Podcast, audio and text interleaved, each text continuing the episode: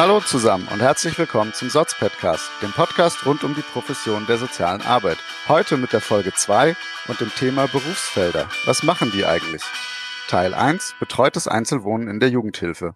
Ich bin David und für heute euer Moderator. Und mit dabei sind die Katrin und der Lukas. Hallo.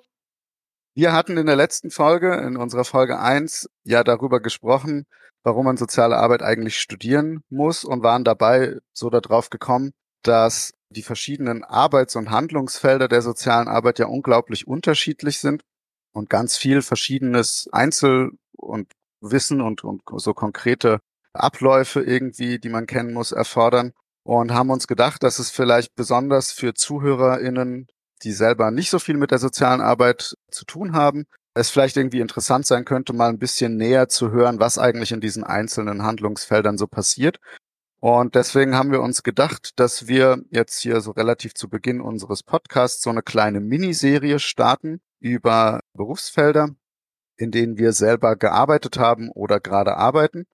Da einfach mal so ein bisschen ja, erzählen und schildern, was man da eigentlich so macht, mit welchen Menschen man es da so zu tun hat, mit welchen Schwierigkeiten die Menschen konfrontiert sind und welche Ansätze es dann in den Handlungsfeldern gibt, um diesen Problemen irgendwie zu begegnen. Und genau, die Klienten und Klientinnen zu unterstützen.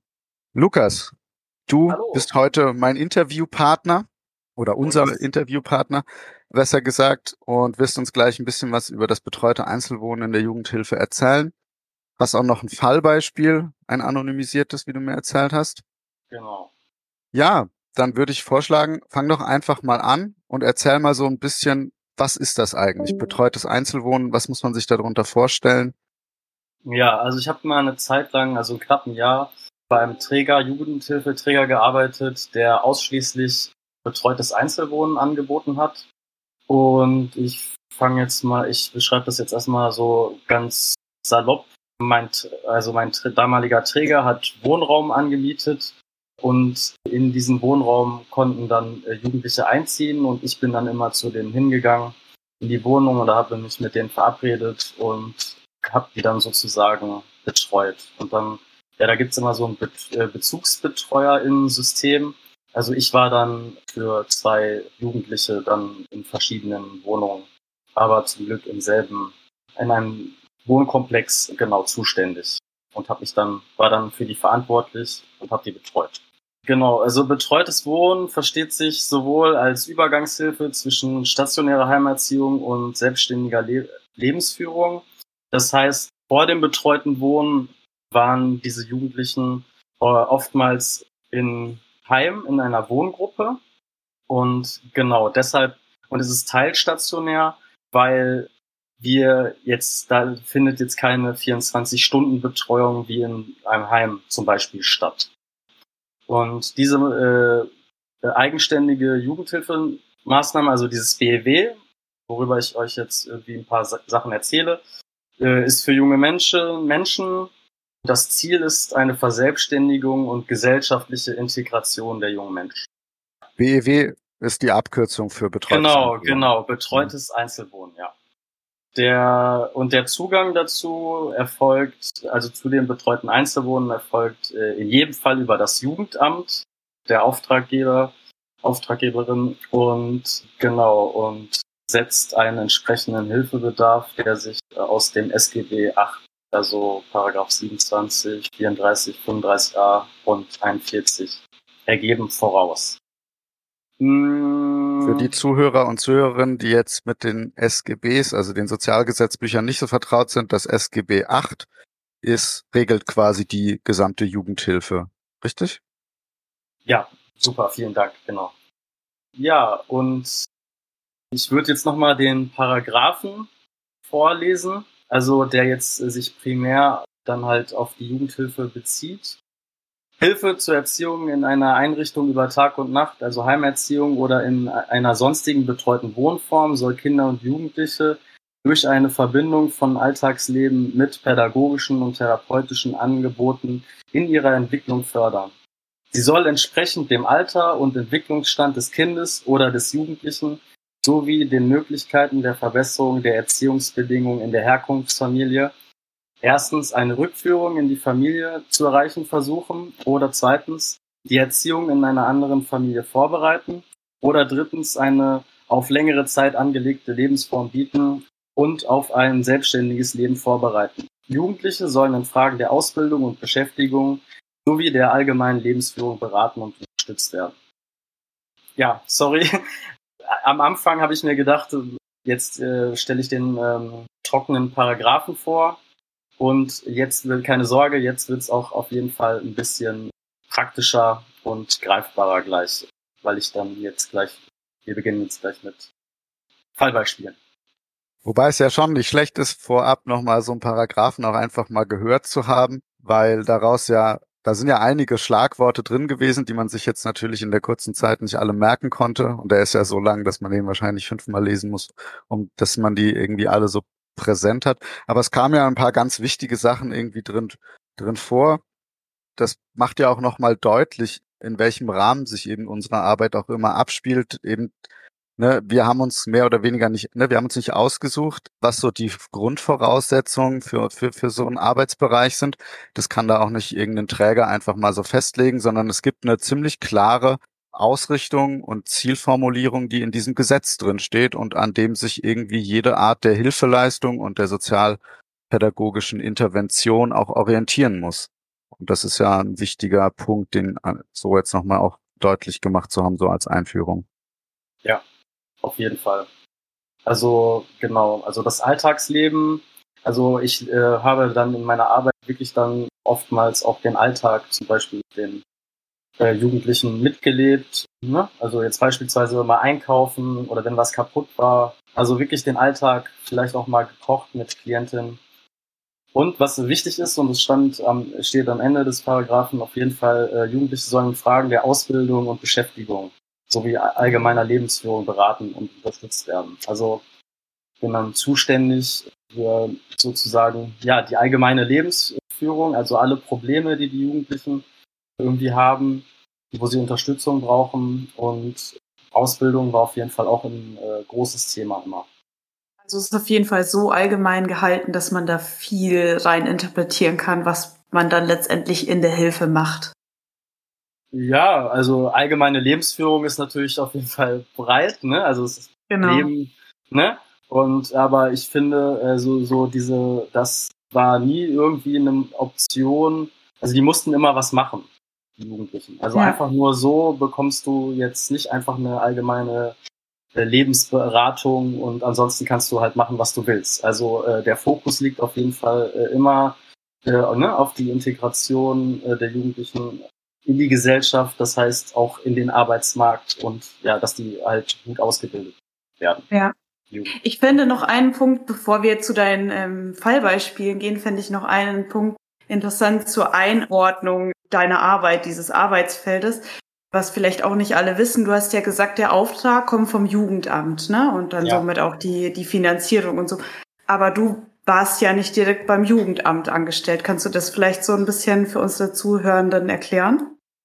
Wie das genau, abläuft? Also die Jugendhilfe wird von öffentlichen Trägern geleistet, sozusagen vom Jugendamt, aber die für das Jugendamt führt die Hilfe nicht selbst durch, sondern beauftragt freie Träger, genau, die das dann im Auftrag des Jugendamts diese Dienstleistungen erbringen halt so wie jetzt in diesem Fall betreutes Einzelwohnen. Das ist ein äh, Prinzip, auf das wir in unseren Vorstellungen von Arbeitsbereichen auch immer wieder zu sprechen kommen werden, weil das in fast allen Bereichen der sozialen Arbeit, würde ich mal sagen, eine Rolle spielt, dieses Dreieck zwischen dem Auftraggeber, dem Leistungserbringer und letztendlich dann der LeistungsnehmerInnen, äh, also unserer KlientInnen. Ne? Und meistens, Hilfeberechtigten den Hilfeberechtigten, ganz mhm. genau. Das ist nämlich meistens, dass der Anspruch gegenüber einem Amt ist und das Amt dann aber an die freien Träger die Ausübung oder Erbringung der Leistung eben überträgt. Ja, äh, das heißt, ich habe zum Beispiel für meine KlientInnen äh, immer äh, so Berichte geschrieben und die Hilfe wird auch in einem Abstand von sechs Monaten üblicherweise immer vom Jugend, also dann gibt es Hilfeplangespräche und ich muss besten, also die wollten dann immer so einen Monat vorher einen Bericht von mir, was es an Entwicklung gegeben hat oder was für neue Probleme hinzugekommen sind und was es für neue Entwicklungen einfach gibt. Mhm. Und genau, und ich entscheide aber nicht, auch wenn ich in meinem Bericht schreibe, ich sehe da äh, aus meiner pädagogischen Sicht die Notwendigkeit einer Weiterführung der Hilfe. Kann das Jugendamt, weil die ja die AuftraggeberInnen sind, sagen, nee, wir sehen das trotzdem anders. Ja, die, das Jugendamt entscheidet, wird die Hilfe weitergeführt oder wird sie beendet. Und das entscheide mhm. nicht ich. Ich kann das nur raten oder empfehlen. Ne? Ja. Oder halt, oder halt auch andersrum. Ich kann auch sagen, äh, das ist jetzt nicht mehr nötig. Aber ja. das letzte Wort hat auf jeden Fall immer das Jugendamt. Genau, also das Jugendamt entscheidet und der Träger ist dem dem Kostenträger sozusagen auch immer ähm, Rechenschaft schuldig, ne? Was passiert da? Deswegen musst du ja dann auch immer wieder diese Hilfeplangespräche, um darzustellen, was schon passiert ist und was noch passieren muss, um dann Rechenschaft abzulegen sozusagen. Das, das wird gemacht, da wird das Geld eingesetzt und da muss noch mehr Geld eingesetzt werden. Genau. Äh, jetzt noch ein paar Facts, wie das Ganze finanziert wird. Ein Prozent der Kosten für die stationäre Heimunterbringung. Und das ist jetzt nicht nur betreutes Einzelwohnen, sondern äh, diverse Wohngruppen. Da, wie gesagt, ein Prozent bezahlt der Bund und die Länder 29 Prozent und 69 Prozent die Kommunen. Was muss gegeben sein, damit so eine Hilfe bewilligt wird? Also da gibt's, da haben sich zwei, haben sich drei Theoretiker ein bisschen Gedanken gemacht und vier Kategorien erstellt. Also die erste wäre eine vorübergehende oder dauerhafte Abwesenheit der Eltern eine Ablehnung oder ein Scheitern der Elternschaft. Drittens Entwicklungsprobleme und Entwicklungsgefährdung des Kindes. Und viertens eine seelische Behinderung des Kindes. Neben diesen konkreten Indikatoren kann es auch sein, dass es mehrere Sachen sind, also eine Kumulation von Problemlagen. Jetzt hätte ich natürlich direkt Interesse daran nachzubohren, weil du sagtest gerade diese konkreten Indikatoren. Und jetzt kann man ja sagen, eine seelische Behinderung oder eine Entwicklungsgefahr für das Kind sind alles aber nicht konkret. Ähm, aber um vielleicht der Gefahr so ein bisschen zu entgehen, dass wir uns jetzt hier wieder in einem sehr abstrakten, theoretischen Diskutieren über, über Bedarfe verstricken, hattest du ja gesagt, du hast Fallbeispiele. Das ist bestimmt was, was sich an den Fallbeispielen dann viel einfacher nachvollziehen lässt. Was ich noch kurz sagen wollte, genau Armut, prekäre Wohnsituationen und alleinerziehende Elternteile können halt auch irgendwie ein Grund dafür sein. Aber genau, jetzt kommen wir endlich zu den Fallbeispielen. Ich wollte nur noch mal fragen, gibt es da eigentlich eine Alterseinschränkung? Also von, von welchem Alter bis zu welchem Alter? Du hast ja zum Beispiel gesagt, wenn keine Eltern oder keine Erziehungsberechtigten vorhanden sind, sage ich jetzt einfach mal, da denkt man ja, es geht um Minderjährige, aber ich glaube, man kann auch noch älter als 18 sein, oder?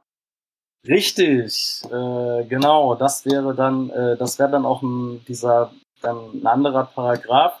Das wäre SGB 41, Hilfe für junge Volljährige, also Nachbetreuung. Da geht's halt auch um Persönlichkeitsentwicklung, eigenverantwortliche Lebensführung. Aber die Hilfe wird nur bis zu einer Vollendung des 21. Lebensjahres äh, gewährt. Gibt es ein Mindestalter? 18. Also mit 18 endet offiziell die Jugend, also ne, Hilfe. Also und dann muss der die Jugendliche einen Antrag stellen. Also wenn sie schon in der äh, Jugendhilfe ist, muss sie trotzdem noch mal einen Antrag stellen ans Jugendamt zur Bewilligung dieser weiteren Hilfe. Also das habe ich auch schon ganz oft gemacht. Also das ist genau das muss man dann noch mal extra bewilligt, also es muss extra noch mal bewilligt werden und da genau muss man das muss man beantragen. Ja. Okay, danke. Dann los mit den Beispielen. Ja. Bin schon ganz gespannt. So, endlich geht es jetzt los. Ja, am Anfang war das ich äh, nenne den jungen Herrn Johann, genau die Sachbearbeiterin. Also mein Chef hat mir halt gesagt, ja, äh, wir lernen jetzt ähm, den Johann, Johann kennen. Also wir haben uns dann vor dem, als wir uns kennengelernt haben, vor dem Wohnobjekt, wo wir halt Wohnraum, also ein Zimmer für den Jungen, äh, Jugendlichen hatten, irgendwie getroffen. Und da war eine Dame, auch eine Sozialarbeiterin mit, die von einer Clearingstelle beauftragt wurde, die Situation von Johann zu beurteilen, weil die zuständige Sachbearbeiterin nicht verstanden hat, was denn das Problem oder die Problemlage des Jugendlichen ist, weil, also er hat halt gesagt, ja, ich komme mit meinen Eltern nicht klar, aber die Eltern waren jetzt nicht irgendwie sozial auffällig, nenne ich es jetzt mal. Genau, ich würde kurz dazwischen fragen, ob du in ein oder zwei Sätzen kurz zusammenfassen kannst, was eine Clearingstelle ist. Oh, ja. Doch, total. Also genau. Eine Clearingstelle ist äh, Clearing, heißt das Verfahren, da, soll, da hat das, da hat diese Sachbearbeiterin vom Jugendamt, hat jemanden beauftragt, also auch dann einen freien Träger, mal zu schauen, liegt denn da, oder zu prüfen, viel besser, liegt denn da ein Hilfebedarf vor? Weil die Hilfe mhm. wird nur bewilligt, wenn halt, äh, deshalb habe ich vorhin diese Indikatoren erwähnt, wenn halt ja. irgendwie diese Gründe vorliegen. Also nicht jeder Mensch kann, also wenn er jetzt sagt, weiß ich nicht, 13, äh, 14 ist, sagen so, hey, ich habe jetzt irgendwie keinen Bock mehr, ich habe jetzt irgendwie Streit äh, mit meinen Eltern und ich habe jetzt irgendwie keinen Bock mehr auf die und aber eigentlich ist es gar nicht so schlimm und ich möchte jetzt irgendwie eine eigene Bude und ein äh, ne, Sozialarbeiter, Sozialarbeiterin, die sich um mich kümmern. Also so einfach mhm. ist das nicht.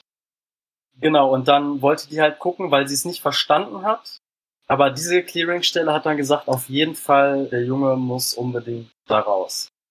Genau, aber äh, hat uns jetzt auch noch nicht so viel erzählt. Also er hat mir dann irgendwie durch Gespräche, da habe ich dann irgendwie mitbekommen, dass er, also hat er mir erzählt, dass er irgendwie seine Eltern hasst. Und ja, dann habe ich auch erstmal so, hä, ne, okay. Ja, dann immer mehr wurde dann irgendwie klar, dass die irgendwie eigentlich nebeneinander her gelebt haben, aber sich wirklich abgrundtief gehasst haben und überhaupt nicht miteinander kommuniziert haben und äh, sie, die Eltern, ihn auf die, also auf die Straße setzen wollten, also weil er jetzt äh, volljährig war. Er wollte das auch, weil er halt nicht bei denen wohnen wollte. Also da war ein sehr, sehr schlechtes Klima. Das hat auch diese Clearingstelle beauftragt und das Problem war, dass er halt auch kein Deutsch sprechen konnte, obwohl er irgendwie drei Jahre hier in Berlin auf eine Schule gegangen. Ja, der junge Mann kommt aus dem europäischen Ausland, möchte hier in Deutschland bleiben, also hier einen Beruf, äh, äh eine Ausbildung machen, einen Beruf lernen und da hat er auch schon konkrete Vorstellungen und ja, da, das bin ich dann mit ihm angegangen. Ne? Also erstmal habe ich mit ihm zusammen äh, Sprachkurse rausgesucht und habe dann da angerufen und äh, für ihn Termine ausgemacht. Das war auch alles irgendwie wegen der, äh, genau, war auch ein bisschen schwierig. Aber es hat dann im Endeffekt alles geklappt. Genau, aber erstmal musste er Deutsch lernen. Ich würde gerne noch mal kurz zum, vom Ablauf her, um zum besseren Verständnis noch mal einen Schritt zurückgehen. Du hattest also gesagt, ihr habt euch vor dieser Wohnung getroffen, die ihr da äh, potenziell vermieten würdet und diese Clearingstelle hat also auch bestätigt, für das Jugendamt, dass also diese Indikatoren, die du erwähnt hast, vorliegen und dass da auf jeden Fall ein Hilfebedarf ist und dass dieser junge Mensch also einen Anspruch hat, eure Hilfe jetzt in diesem betreuten Einzelwohnen zu bekommen. Ja. Äh, was ist denn dann im nächsten Schritt passiert? Du hattest vorhin gesagt, so eine Hilfe muss ja auch beantragt werden. Wie läuft das dann ab? Der Junge, also Johann, war halt dann auch beim Jugendamt und er hatte, ich weiß nicht, ich habe gehört, von meinem Chef, dass er irgendwie auch irgendwie nicht verstanden hat, warum er die Hilfe nicht bekommt. Und ja, also er hat einen Antrag gestellt. Die Eltern haben, haben auch gesagt, ja, das ist, das ist in Ordnung. Und genau, er hat dann beim Jugendamt da wahrscheinlich schriftlich, irgendwie handschriftlich einen Antrag gestellt auf diese Hilfe. Und so, als dann, ihr euch bei dem Wohnobjekt getroffen habt, da war die da, Hilfe schon, da, schon genau. beantragt. Ach so, ja, ja. Deine Frage, was du eigentlich wissen möchtest, also meine Leitung, also zum Beispiel die Bereichsleitung oder jetzt meine Leitung, ist dann mit dem Jugendamt in Kontakt und die klären dann und meistens auch noch mit irgendwie der Geschäftsführung oder Pädago noch pädagogische Leitung klären das dann irgendwie mit dem Jugendamt ab. Aber damit habe ich jetzt als Betreuer eigentlich nur sehr wenig zu tun. Also mhm. das ist, das ist nicht mein Verantwortungs- oder Aufgabenbereich.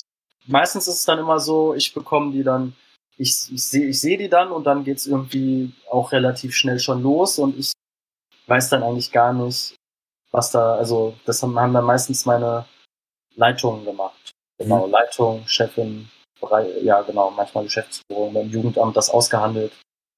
Du kriegst dann nur mit, hier ist ein neuer Fall für dich, mach mal einen Kennenlerntermin oder so. Genau, genau. Und warst du eigentlich immer alleine für die Fälle zuständig? Ähm, ja, doch. Also ich, ich habe ja auch bei anderen Trägern gearbeitet und da schon BEW gemacht und da hatten wir immer so ein Co-Betreuerin-System, dass wenn mhm. ich zum Beispiel mal Urlaub bin, dass dann irgendwie klar ist, dass eine, also dass dann ein, eine Kollegin oder Kollege aus dem Team dann im Notfall irgendwie ein, für mich einspringen kann und auch so ein bisschen ein Auge darauf hat. Aber das mhm. war jetzt zum Beispiel bei meinem letzten Träger gar nicht. Okay. Aber, Aber grundsätzlich ist man immer alleine für die Fälle verantwortlich. Ja. Mhm. Also okay. klar, es gibt kollegiale Beratungen, also wir stellen dann halt den Fall in Anführungszeichen, also Johann in dem Fall erzähle ich dann halt im Team kollegial, bei der kollegialen Fallbereitung oder gegebenenfalls auch in der Supervision dann vor. Also so ganz alleine bin ich nicht und mein, äh, meine Leitung hat mir natürlich auch immer gesagt, also was ich machen soll und das irgendwie mein, ja, umsetze. Ähm, Supervision und kollegiale Fallberatung kennen wahrscheinlich auch nicht alle Zuhörenden, aber vielleicht können wir das zum Ende hin ja. klären, damit wir den Erzählfluss jetzt nicht noch mehr stören.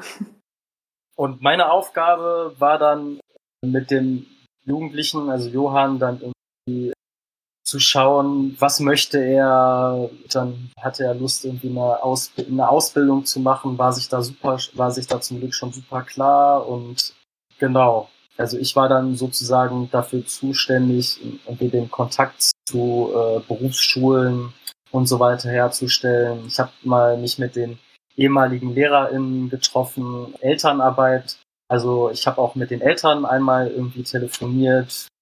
Genau, aber die konnten jetzt, also da war die Verständigung auch nicht so gut, aber das zählt dann auch zu meinem Aufgabenbereich. Und äh, genau, ich habe ja, mit ihm Aktionen gemacht, waren einmal irgendwie im Kletter, haben wir so eine, alle Klienten mit dem Träger zusammen und allen MitarbeiterInnen aus dem Team haben wir dann einen Ausflug zu einem Kletterpark gemacht. Das genau solche Sachen. Aber das, aber das ist jetzt nicht der Alltag, sondern irgendwie, dass ich zu den Jugendlichen hingefahren bin, zu Johann in seinen Wohnraum und äh, einfach mit ihm gequatscht habe und geschaut habe, irgendwie, was für Probleme hat er genau. Und es gab dann auch noch, ist rausgekommen, dass er irgendwie äh, so ein bisschen ähm, ja sehr, de sehr depressiv verstimmt ist. Also und das dauert natürlich, ne? Also das, was auf jeden Fall sehr wichtig ist, meiner Meinung nach, ist Beziehungsarbeit.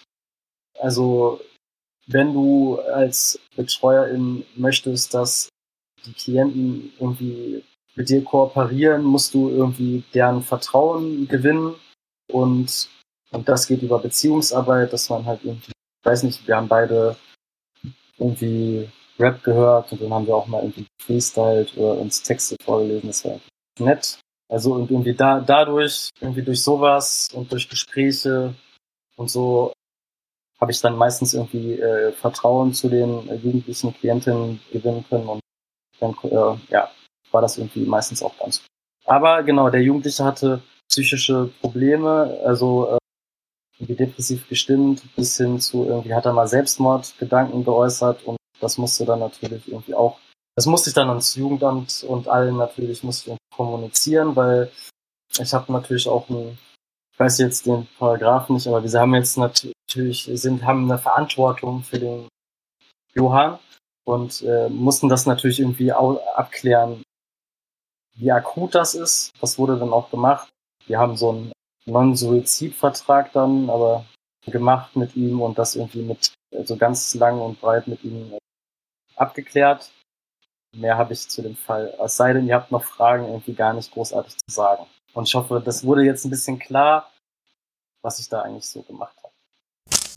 Hi, hier ist David aus der Postproduktion. Wir haben leider erst, nachdem wir die Folge vollständig aufgenommen haben, gemerkt, dass es vielleicht hilfreich gewesen wäre, den Begriff des Non-Suizid-Vertrages äh, ein bisschen genauer zu erläutern, da es sich dabei um ein ziemlich heikles Thema handelt, bei dem wir auch auf Nummer sicher gehen wollen, nichts Falsches zu sagen, würden wir uns da gerne noch mal ein bisschen drauf vorbereiten.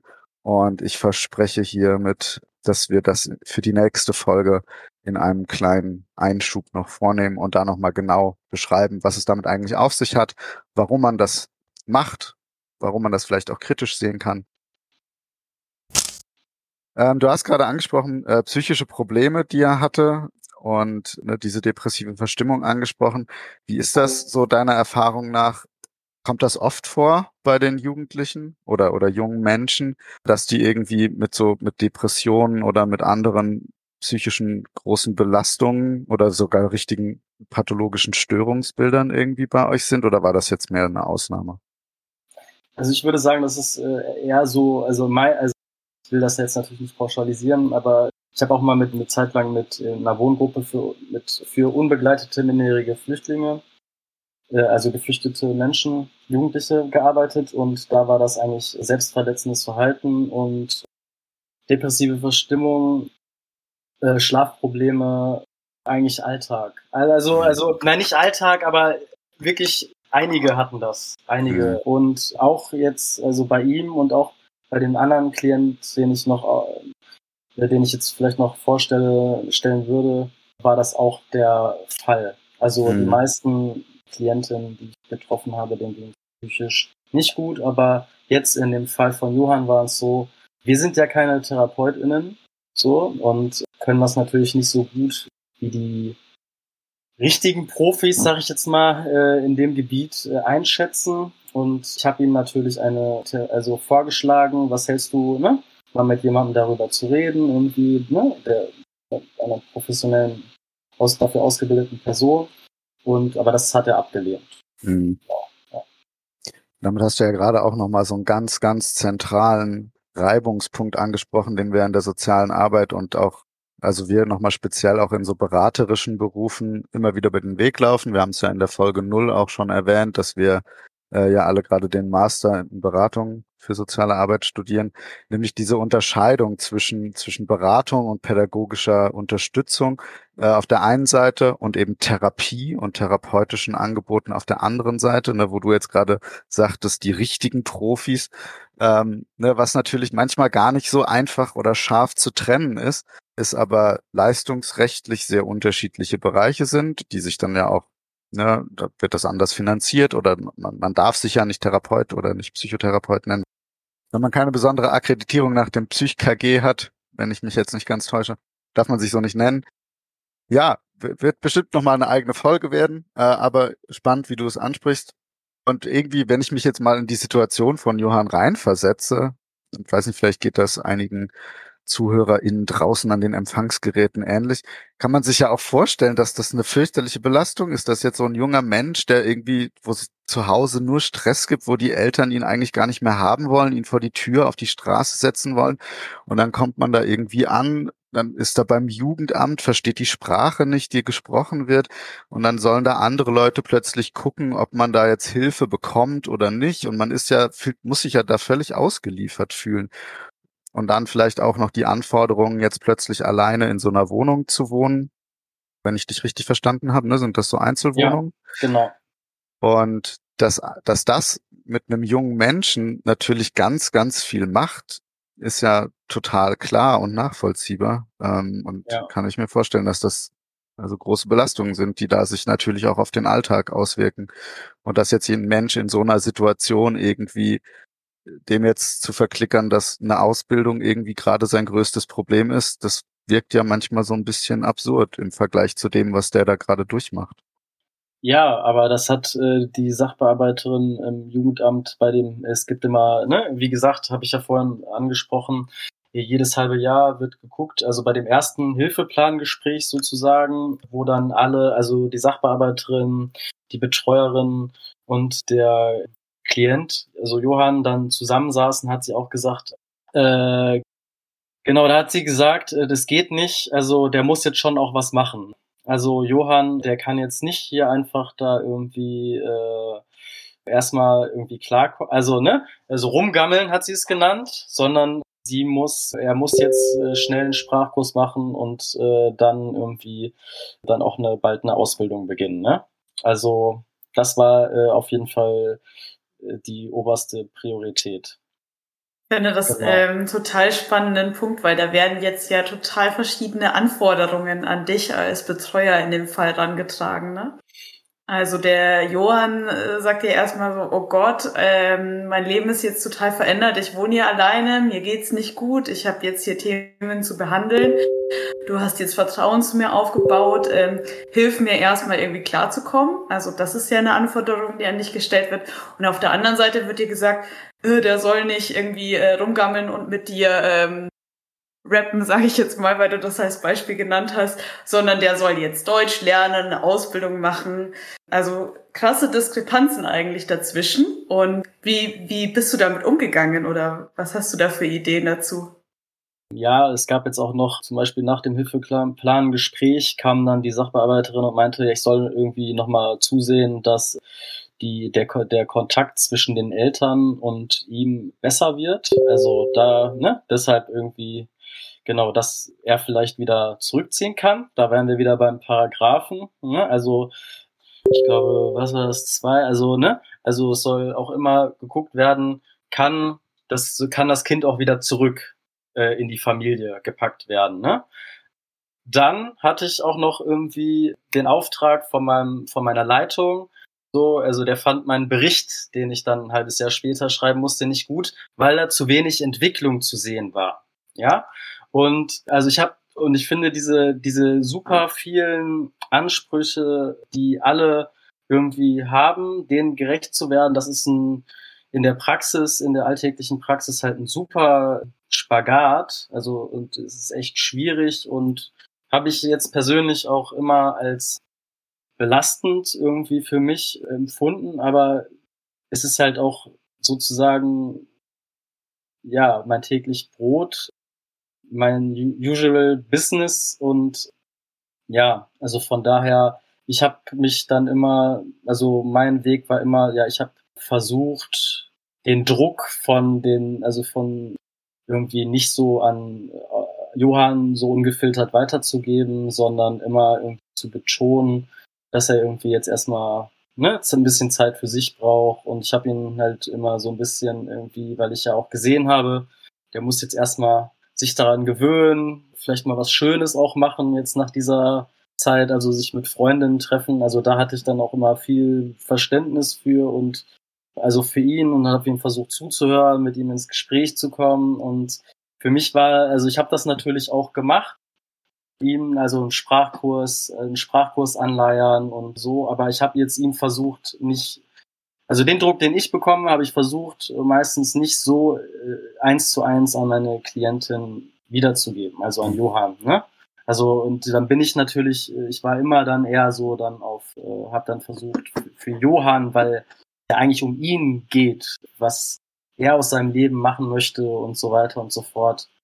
Und äh, ist ja nicht, also meiner Meinung nach nichts bringt, wenn alle jetzt wissen, was äh, für ihn das Beste ist, aber keiner fragt ihn. Ne? Und im Endeffekt, mhm. wenn alle ihm sagen jetzt so, mach das und das, und dann sagt er ja, okay, weil er halt diese Hilfe will, weil er nicht auf der Straße leben möchte, aber auch nicht. Und dann sagt er ja, aber macht dann vielleicht was anderes, weil er das gar nicht will. Ne? Und das nennt man halt äh, Scheinkooperation in diesem Bereich in der Jugendhilfe, glaube ich, auch ganz also finde ich jetzt wichtig, nochmal meiner Meinung nach anzusprechen, weil ich das ganz oft bei KollegInnen und so gesehen habe, dass die halt ganz viel machen, ganz viel machen und am Ende und am Anfang sagt der die Klientin halt, ja, ist in Ordnung, wir probieren es, aber sie will das eigentlich gar nicht. Und dann arbeitet sich gegebenenfalls der, die Sozialarbeiterin irgendwie total ab und macht äh, das und ruft da an und da an, aber eigentlich nimmt dann die Klientin das nicht wahr, weil die Klientin es eigentlich nie wollte. Ne? Mhm. Also man muss da auch irgendwie, finde ich, den äh, Mensch, um den es geht, dann halt äh, mit einbeziehen.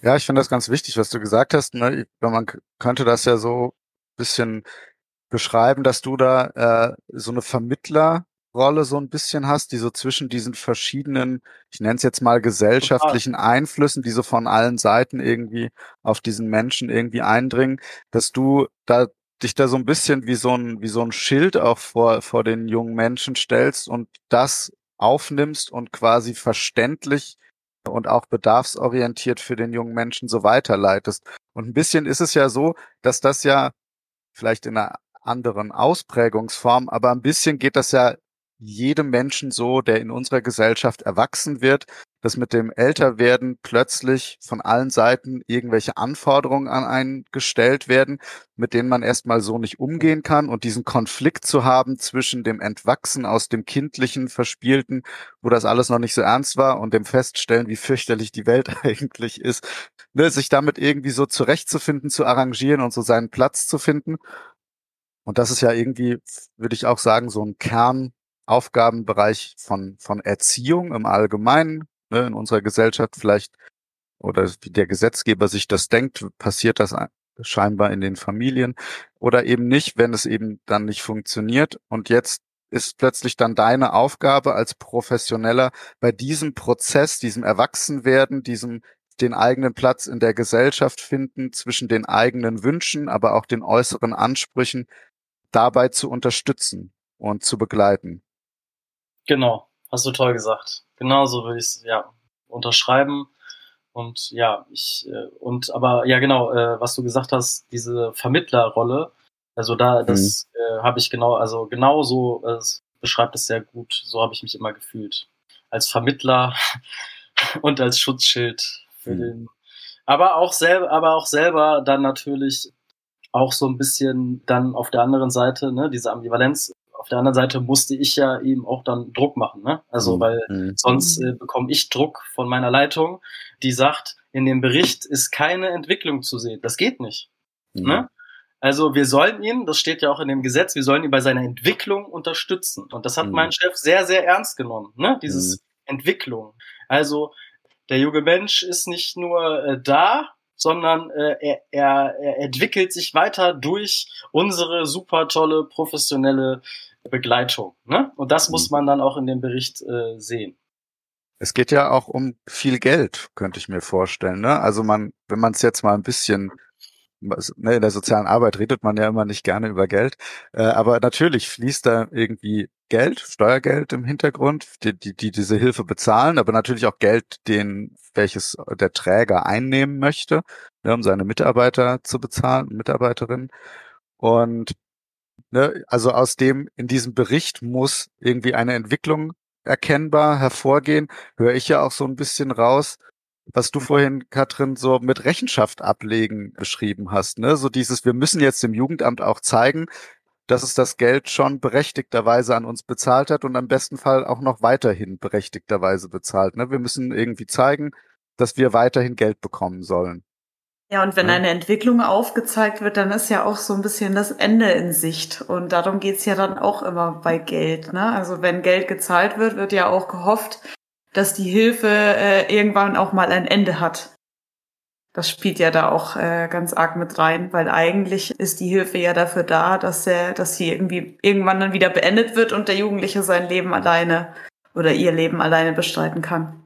Oder wenn das, äh, es gab auch Fälle oder ich habe das so als gängige Praxis erlebt, diese Berichte dann extra, also wenn man wusste, wie die Sachbearbeiterin tickt, also ich habe mich immer versucht, gut mit diesen SachbearbeiterInnen zu verstehen so da eine gute Beziehung zu, zu haben, weil, weil manchmal sehen die das ja ganz anders, obwohl ich jetzt zum Beispiel äh, ja tagtäglich diese Menschen begleite und betreue und berate. Aber wie gesagt, manchmal sagen die dann, nö, ich sehe das nicht. Und dann, ja, haben wir halt, mussten wir man manchmal Dinge weiter dramatisieren oder schlechter reden, damit die Hilfe weiter verwendet, äh, äh also äh, bewilligt wird. Da muss man das ja, da muss ich meinen Klientinnen immer sagen, so, ja, ich habe den jetzt total negativ geschrieben, aber du bist total toll, aber äh, ne, aber du willst ja, dass es bewilligt wird, so, ne? Also es ist halt, also ja, so richtig ganz äh, immer so schreiben, wie es eigentlich ist, das ist dann manchmal auch nicht gut. Ja, das ist ja auch sehr interessant in der sozialen Arbeit. Also ja. ein interessanter Punkt, dass die soziale Arbeit ja so problemorientiert arbeitet. Ne? Also sie setzt ja. ja immer da an. Das ist natürlich auch aus der ähm, Historie der sozialen Arbeit. Also sie ist ja nur dadurch entstanden, Probleme irgendwie Problemen entgegenzuwirken. Aber es ist ähm, sehr spannend, dass es dann, dass das dann manchmal hilfreich ist, wie du es wie du es jetzt gerade erklärt hast, darzustellen, dass es noch problematischer wäre, als es ist, weil man sieht, der Jugendliche oder die Jugendliche braucht so dringend die Hilfe, aber man muss es halt noch dramatischer darstellen, dass das Geld dafür ausgegeben wird. Das ist ja schon ja ein spannender Punkt in der sozialen Arbeit. Auf jeden Fall. Und ich könnte schwören, dass jeder, der in der sozialen Arbeit tätig ist und hier zuhört oder oder damit was zu tun hatte, irgendwie weiß, worüber wir jetzt hier gerade reden, obwohl es natürlich gleichzeitig auch total absurd ist, dass man so darüber redet und vielleicht Menschen, die mit diesem Bereich sonst nicht so viel zu tun haben, sich jetzt vielleicht an den Kopf fassen und sagen, aber das ist doch fürchterlich, das, es geht ja hier um einen Menschen und um dessen Leben und Ne, und dass jetzt dann da irgendjemand in irgendeinem Amt, wo die Person eigentlich gar nicht so, so eng an, an, an, an den betreffenden jungen Menschen dran ist, das dann einfach so abwiegeln kann und man dann zu solchen Mitteln greifen muss, da vielleicht was irgendwie zu dramatisieren, das ist ja irgendwie eigentlich eine Katastrophe. Da kommt natürlich, das habe ich jetzt gerade in meiner Erklärung auch so ein bisschen vergessen, da kommt natürlich die Wirtschaftlichkeit vor allem mit ins Spiel, ne? Weil erstmal nur an Problemen anzusetzen, wäre ja vielleicht auch erstmal okay, wenn man sagen würde, man hilft schon bei kleineren Problemen, stelle ich jetzt mal so ein bisschen ähm, äh, lapidar da. Ähm, das wäre ja erstmal okay, aber bei der, wenn man die Wirtschaftlichkeit mit einbezieht, dann ist natürlich die Idee, dass man nur da hilft, wo es wirklich absolut sein muss, weil das ja alles Geld kostet und man will ja die Kosten so gering wie möglich halten. Und dann ähm, kommen wir halt in die Bedrängnis, die Probleme so drastisch, drastisch äh, darstellen zu müssen. Ja, und ich glaube, der Begriff der strukturellen Gewalt, der manchmal so, so sehr abstrakt und so schwer verstehbar ist, ist an diesem Beispiel irgendwie ziemlich deutlich geworden, wie das dann sich auswirken kann. Ja, dieser junge Mensch ja. ist einfach absolut abhängig davon, was diese entscheidende Person im Amt dann eben dazu sagt und ob so eine Hilfe eben be bewilligt oder, oder weiter verlängert wird oder nicht. Ja, und da würde ich generell, ähm, zum Beispiel bei einem anderen Klienten bei mir war das so, dass der Ausbildungsbetrieb sich da stark gemacht hat, dass dieser junge Mensch diese Hilfe bekommt. Also, und ja, die haben dann mit der Presse tatsächlich gedroht und eine richtige Szene gemacht. Und erst dann wurde diese Hilfe durch das Jugendamt installiert. Also, das will ich jetzt nicht raten oder so, aber also manchmal, du, also du musst manchmal, also habe ich ja den Eindruck, du musst schon was dafür tun oder du musst äh, wirklich dahinterher sein, dass dir dann auch wirklich geholfen wird. Wobei ich aber auch nochmal auf jeden Fall sagen möchte, ich fand es total gut, dass diesem jungen Menschen dann geholfen wurde, weil was hätte er anderes machen sollen, ne? Also er kann jetzt nicht, bei seinen Eltern hat er es nicht mehr ausgehalten, die haben sich wirklich gehasst, also sowas, also die haben sich wirklich gehasst, ne? Bei Johann meinst du jetzt wieder? Bei Johann, bei Johann mhm. wieder, genau. Was hätte er anderes machen sollen ohne, ohne diese Hilfe? Und dann finde ich es am Ende des Tages dann irgendwie nicht richtig. Das ist immer in der sozialen Arbeit und äh, das habe ich in der Jugendhilfe auch sehr oft gesehen, dass es halt oft irgendwie um Geld geht und dass das auf jeden Fall immer eine Rolle spielt, eine zu große meiner Meinung nach. Aber ja, zum Beispiel Johann jetzt äh, fand ich das total toll irgendwie, dass ihm da geholfen wurde. Ich würde vielleicht an der Stelle auch noch mal äh, auch noch so ein, zwei Gegenpunkte beleuchten, weil es ist natürlich immer einfach, irgendwie über das abstrakte Amt, Amt zu schimpfen. Und da passiert auch ganz viel, was höchst kritikwürdig ist. Und das wäre zwei einzelne Folgen wert, sich darüber zu unterhalten. Aber es gibt natürlich auch die anderen Beispiele. Ne? Es gibt die wirklich unglaublich engagierten MitarbeiterInnen äh, in den Jugendämtern, die als, als Institutionen auch alle hoffnungslos unterbesetzt und überbelastet sind. Und da gibt es auch viele, viele MitarbeiterInnen, die sich sehr einsetzen und auch noch zu den absurdesten Uhrzeiten irgendwie sich auf Hilfeplangespräche und, und, und Konferenzen einlassen und die, und die ganz klar erkennen, wann und wo wichtiger Handlungsbedarf besteht und dann auch es irgendwie immer schaffen, dass da irgendwie noch Gelder aus irgendwelchen Töpfen locker gemacht werden das gibt es also genauso.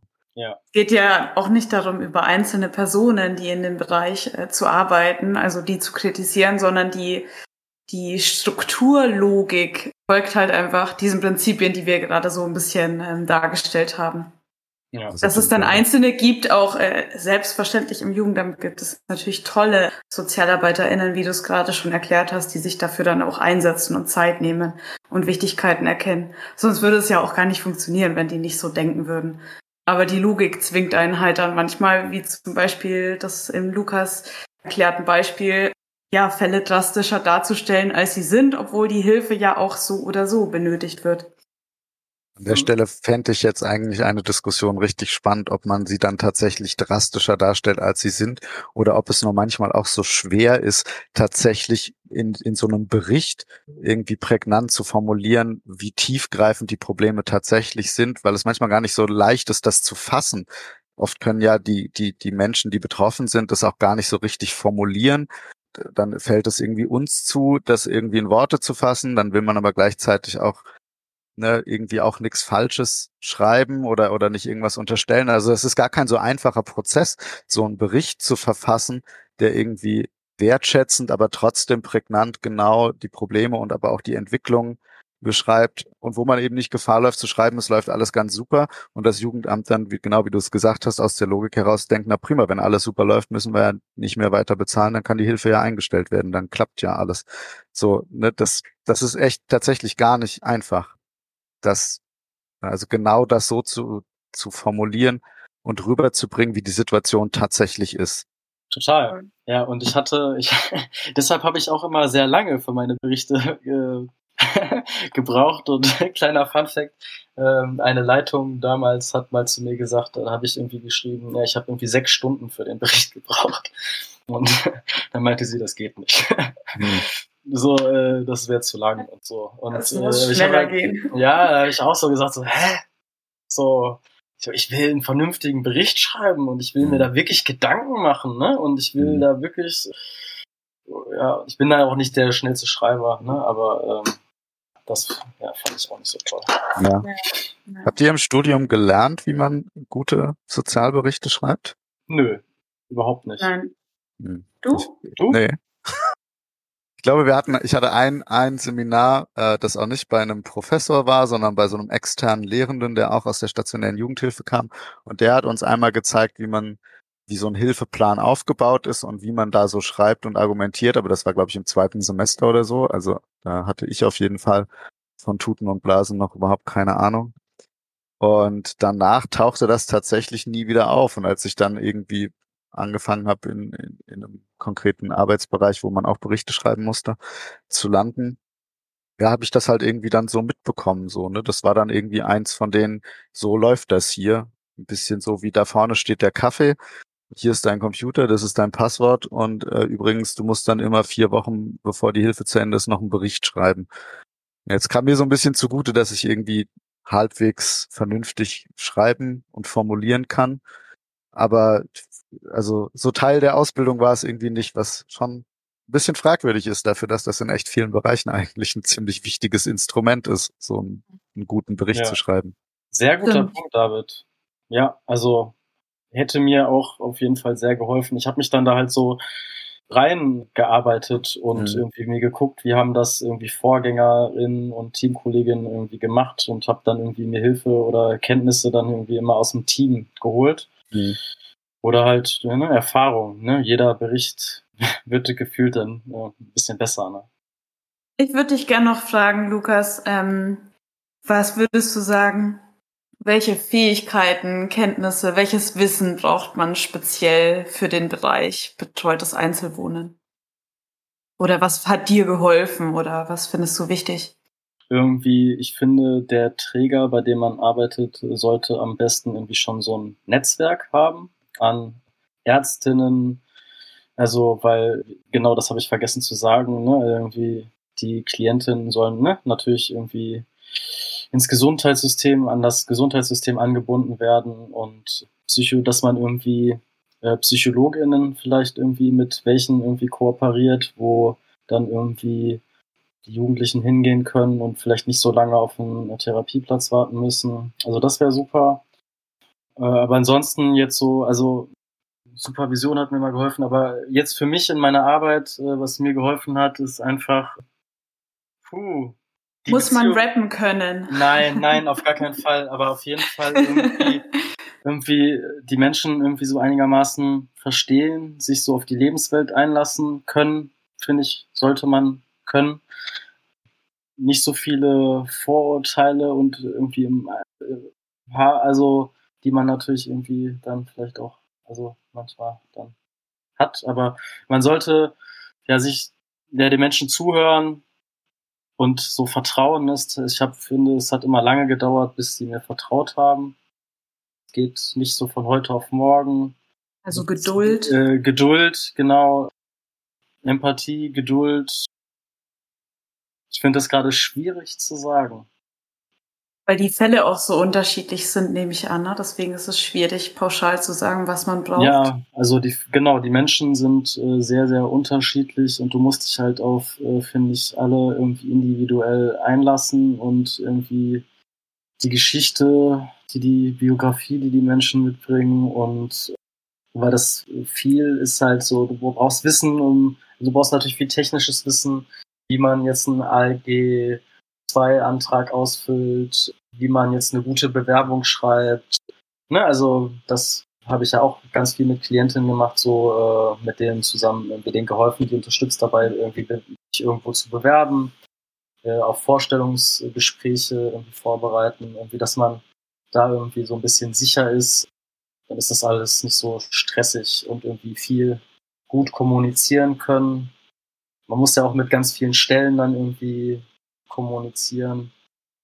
Also man muss auch viel organisieren wahrscheinlich. Organisieren, genau. Äh, mhm. Genau, Struktur, ja, ja, Struktur finde ich.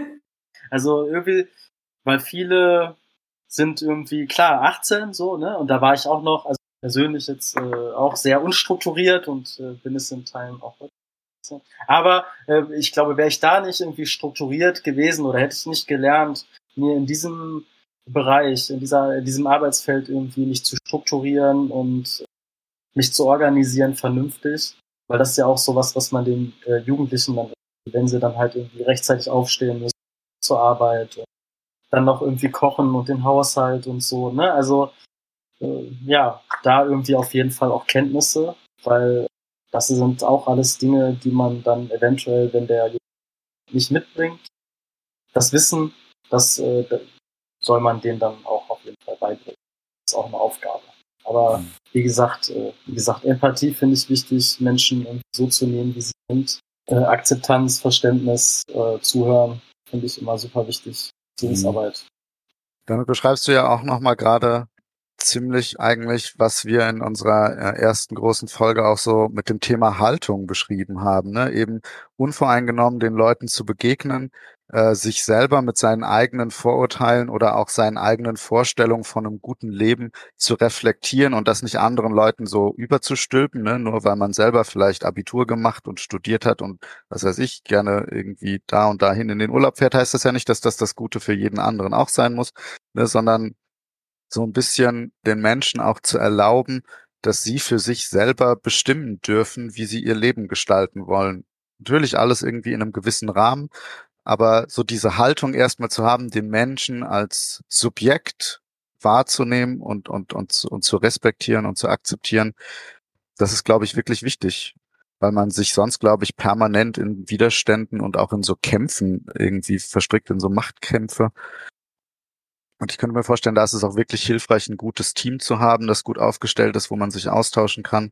Du hattest Supervision schon angesprochen, ne? also nochmal auch einen externen Professionellen zu haben, bei dem man so einen Fall besprechen und so von außen betrachten kann, um so ne, sich nochmal so ein bisschen zu vergegenwärtigen, ne, was passiert da eigentlich und in was für eine Rolle bin ich da vielleicht gerutscht.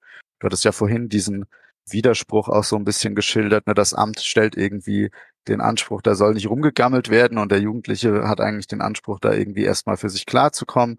Ne, dass man dann in so einem Supervisionsprozess eben auch guckt, okay, wo bin ich jetzt eigentlich gerade in diesem Fall? Ne?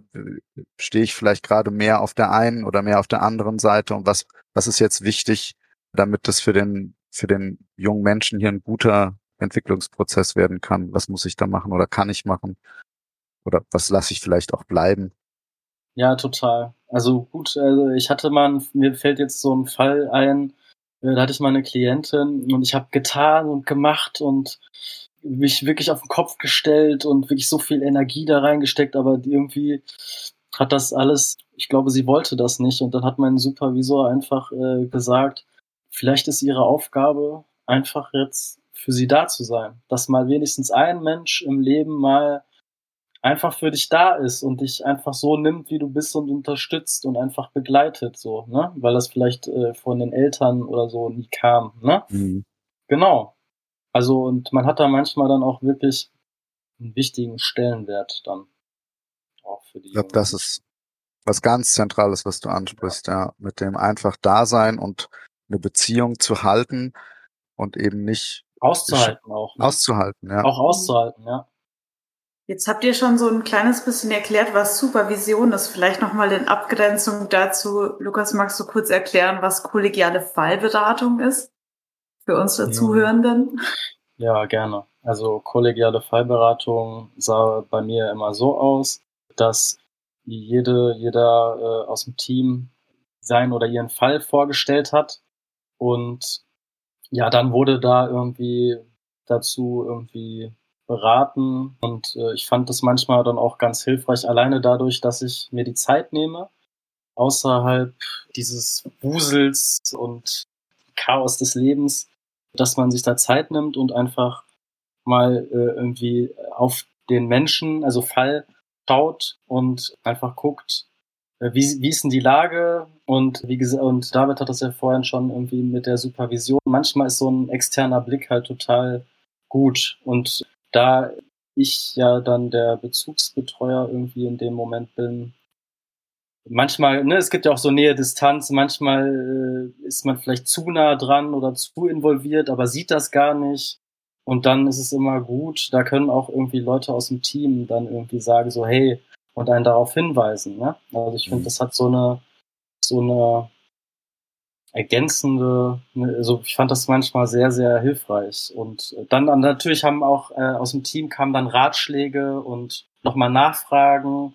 Ne? Und das sind alles so, das ist, äh, hat oft dazu geführt, dass ich irgendwie dann wusste, was ich machen möchte, mhm. wenn ich gerade, wenn ich das gerade nicht wusste. Ne? Oder mhm. ich hab, hatte dann dadurch einen Plan oder auf jeden Fall zumindest ein, zwei bereichernde irgendwie Perspektiven für mich und alle anderen. Und man lernt ja dann von den Fällen der anderen Person, also ne, Personen aus dem Team.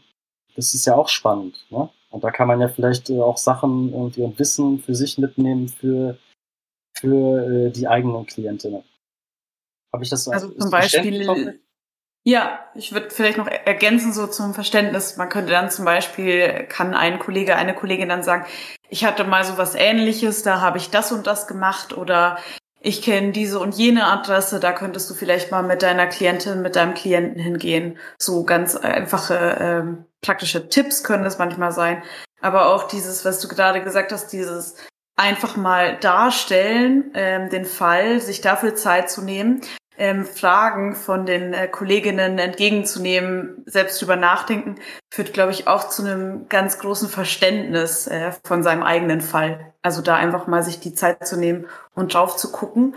Da entwickelt man manchmal schon allein dadurch äh, ganz viele neue Ideen. Also allein dadurch, dass du versuchst, so eine komplexe Konstellation strukturiert darzustellen, musst du es dir in deinem Kopf ja strukturieren. Und du hast ja den Begriff der Struktur vorhin selber angesprochen, ne, dass das ganz wichtig für dich war in diesem Bereich, eben deine Arbeitsweise zu strukturieren. Und genau das musst du im Kopf machen, damit du es jemandem erzählen mhm. kannst. Sonst geht das gar nicht. Und tatsächlich macht man das aber von alleine vielleicht gar nicht immer oder es verändern sich dann wieder Sachen und dann wird es eigentlich neu fällig, sich das wieder nochmal neu zu strukturieren, wie gerade die Konstellation ist und regelmäßige Fall Austausche mit Kollegen ne, animieren einen eben dazu, regelmäßig sich selber in dem Fall zu strukturieren und sich zu überlegen, ne, was ist jetzt hier eigentlich gerade Phase. Ja, so abschließend, jetzt haben wir über so viele Dinge gesprochen, die irgendwie kompliziert sind in, in diesem Hilfebereich oder in diesem Handlungsfeld und was es da für Schwierigkeiten gibt, welche Konflikte da so auftreten können. Jetzt vielleicht nochmal an dich, Lukas, auch die Frage, was hat dir denn Spaß gemacht an der Arbeit? Einiges, aber vor allem irgendwie so von den Jugendlichen dann irgendwann Vertrauenspersonen dann irgendwie so akzeptiert zu werden, weil wenn man den Alltag mit den Klienten durchlebt, dann sieht man ja nicht nur schöne, also es gibt schöne Momente immer, dann natürlich nicht so schöne und dass, dass man irgendwie, ja, dass da so eine Vertrauens, dass man so zu einer, dass es so zu einer Vertrauensperson wurde und genau halt irgendwie, wenn man dann auch mal was Schönes mit den Klienten gemacht hat, so wie so Ausflüge oder zusammen rappen und da manchmal hatte ich auch tolle Gespräche, wo ich selber dann irgendwie was gelernt habe. So von meinen mhm. Klienten. Ich finde es schwierig zu sagen, aber irgendwie die Menschen kennenzulernen, das fand ich immer ganz interessant. Ja, schön, die Menschen kennenzulernen. Ich finde damit, mit diesem hervorragenden Schlusswort, würde ich die heutige Folge auch beenden. Ganz, ganz herzlichen Dank an dich, Lukas, für das Vorstellen dieses Arbeitsbereiches und für die eindrucksvollen Geschichten aus deinem Arbeitskontext. Danke auch an dich, Katrin, ähm, für ja. das mit mir gemeinsam moderieren und kritische Fragen stellen. Äh, an der Stelle natürlich auch nochmal Danke an den lieben Hannes im Hintergrund, der die Technik für uns macht. Und ja, danke auch an euch fürs Zuhören. Ich hoffe, wir hören uns bei der nächsten Folge wieder. Bis dahin ein, eine schöne Zeit. Tschüss. Tschüss. Ciao.